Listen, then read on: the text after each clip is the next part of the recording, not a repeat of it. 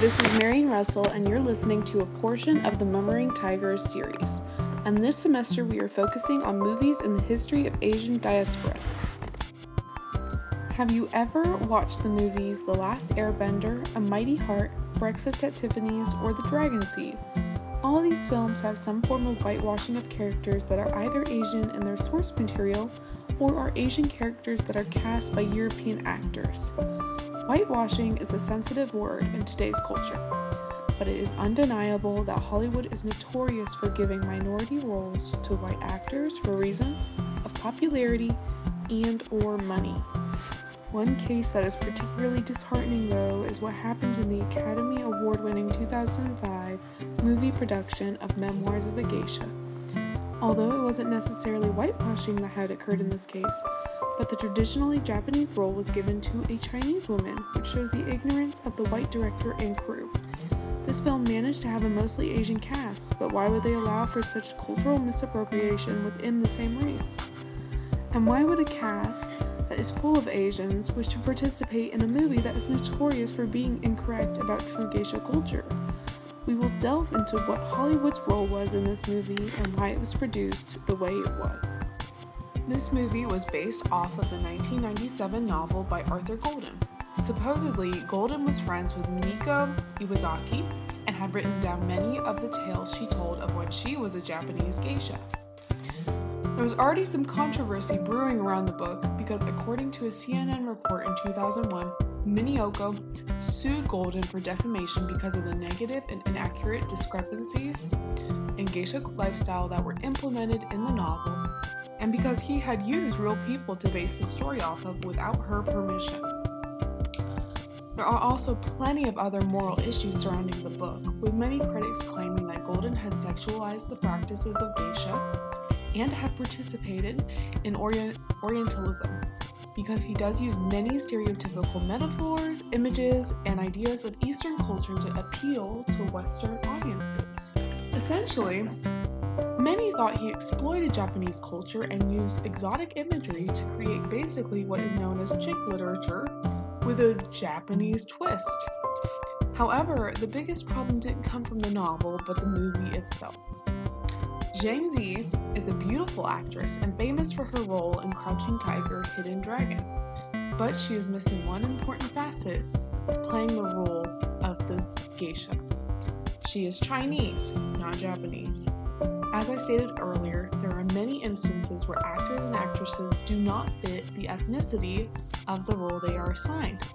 But in this case, it is even more problematic, but this role is specifically about a uniquely Japanese occupation and role, and it is a part of J- Japanese history. Geisha culture is an old tradition in Japan dating from the late 17th century and has many different smaller traditions within it, such as playing the shamisen, dance, and tea ceremonies. All of these are exclusive to Japan, Japanese culture, and according to New World Encyclopedia, there are still 1,000 to 2,000 geisha working today. Therefore, for director Rob Marshall to allow this mistake in casting to slide by was a major mistake, and it shows how little he truly cares about representing Japanese culture. A New York Times article that was released the same day as the movie called this misrepresentation a Chinese Japanese Hollywood culture clash, but fails to really pay attention to the discrepancies in the film and how it is blatantly disregarding the Japanese viewpoint. One critic from 2014 mentions how many Americans tend to group Asian nationalities into one, and that white filmmakers do not truly care or bother to notice the differences between different nationalities and groups. This movie is only meant to cater for Western taste and displays the women as meek and tragic, which is a stereotype. Director Marshall even changes the dress to fit his opinion on what modern audiences would like to see, rather than what is accurate. In fact, according to an article by the news outlet The Guardian, this film is considered to be so anti Japanese that the Chinese government banned airings of it. Apparently, they did not want to restate many of the misconceptions even the Chinese have about geisha culture, such as that they are prostitutes, so the government decided to keep this film from airing entirely. Essentially, Marshall not only fails at displaying true Japanese lifestyles during the 1920s, he also reinstates many of the problematic factors from the original novel and participates in generalizing Asians by miscasting the leading roles, seeing that the main three geisha in the film are Chinese actors. Now I will be introducing our guest star, Juliana Cifuentes. She is a Latina actress and model, and she recently was cast as Social Climber on the Disney Plus series titled Just Beyond. Juliana has been acting for the past seven years and has had experience with working on all kinds of sets and with various crews. How are you doing today, Juliana? I'm doing great, thank you. I wanted to get your opinion on how casting works in the film industry. Could you describe to me the process in brief? Yeah, sure. So, um, basically, we start at casting calls that casting directors send out. If you have an agent, your agent will submit you. If you don't have an agent, you submit yourself. Most of the time, we use either casting networks or acting, Actors Access. From there, the casting directors will look at your headshots and then they will send you an audition. And that's when you come in again and you uh, get a script, you get a character breakdown, you do the audition, um, put your best work out there, send it in. Sometimes you hear nothing from them, and if you don't hear anything from them, you didn't get the part. Some sometimes you um, get callbacks, which um, makes me basically means you're in the next step of the process. Um, and sometimes they'll just cast you from one audition, but it kind of depends on what the directors want, what um, the producers want. For example, for Disney, um, I only auditioned once for the role, but I auditioned previously for another role. Um, and then after that, they told me that they were checking me because Disney has a whole process, kind of like a background check, to make sure that you are Disney approved, which just make basically means you're not doing anything illegal. You're not going to be arrested anytime soon. Um, basically, just you're being a good person. Um, and so I basically got background checked. They told my agent um, that that was kind of the situation. And then about a week later, after that, uh, I was told I was booked. So um, the process kind of goes for different shows differently or different sets differently. It just depends on what the casting director, producers, and directors want.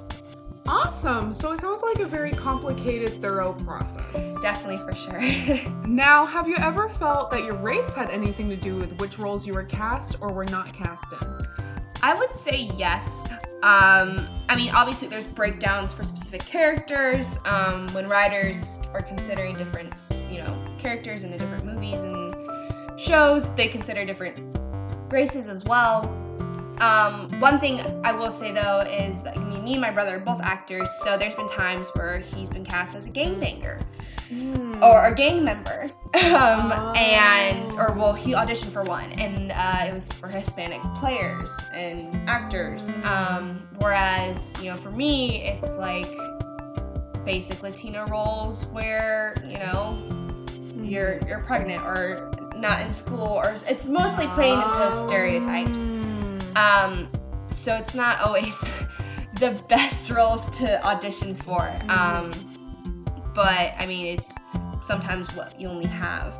Um, on top of that, too, I mean, sometimes there's open calls, and I mean, sometimes you're looking for someone who's white, black, and also Hispanic, all for one role. Um, for example, for a social climber role, they weren't really wanting any specific ethnicity. I don't remember. Um, So they just kind of went with whoever they liked the most. Oh, interesting, interesting. Okay. Now, without any context, what do you think if, of a Chinese actor taking the role of a traditional Japanese character? How do you how do you view that situation? Do you think there's anything problematic there? I definitely think so. Yes, that is slightly a little bit problematic because obviously Chinese and Japanese, while they do seem similar, they are not the same. Yes. Um, their cultures are different, dress is different, just everything is different in little ways. Um, and it's like saying that like German people are the same as French people. So I think um, definitely I would say casting that kind of role as um, Chinese when you're looking for Japanese people is very problematic. And how do you think, or why do you think Hollywood chose to make this decision? Do you think it was purposeful? Do you think they were just not considering it? Do you think they were ignorant? Or do you think they were playing more into the just grouping all Asians in- into one? Um, that is a very good question. Um, most of the time, casting directors they usually pick the best actor Yeah. um, or the actor that has the most following. Uh, so it depends on who that actor is, if that person, you know, was in roles previously. Basically, like if your resume shows that you are an experienced actor, it will also push you a little bit forward. Um, the, the possibility could have been that there was no Japanese actors at the time Mhm. that was perfect for the role, and they had a Chinese actor that was perfect for the role. Mhm. Um, and they may also not have been thinking about it, but um, I think it could have been a multiple of things. Yeah. Um, it's just like I said, the casting process is very in depth. You get looked at by dir- directors, producers, casting directors, other cast members sometimes, um, and you do you know different reads. So it could have been the chemistry read even, where if there was a romantic role, their chemistry was better um, than another person. Mm. So it really just um, it depends on acting, and sometimes some sets and productions will prioritize, you know, ethnicity, race over, you know, acting. Um, but at the same Mhm. time, some others will do the opposite. So Okay. depends. Well, thank you for talking with me today, and I found that very enriching to learn some more about casting with you. absolutely no problem. Thank you. So we've discussed the content issues, the casting issues, and the general acclaim and controversy surrounding this film. Does this mean it's entirely bad?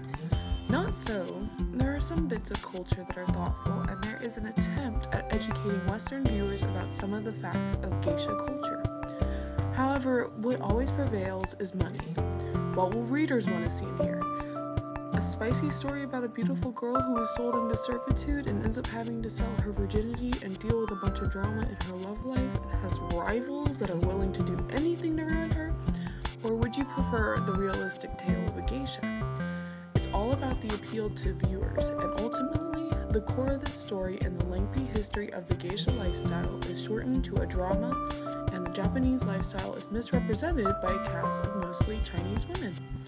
It's sad, but at least there was an attempt at informing the world the true ways of a geisha.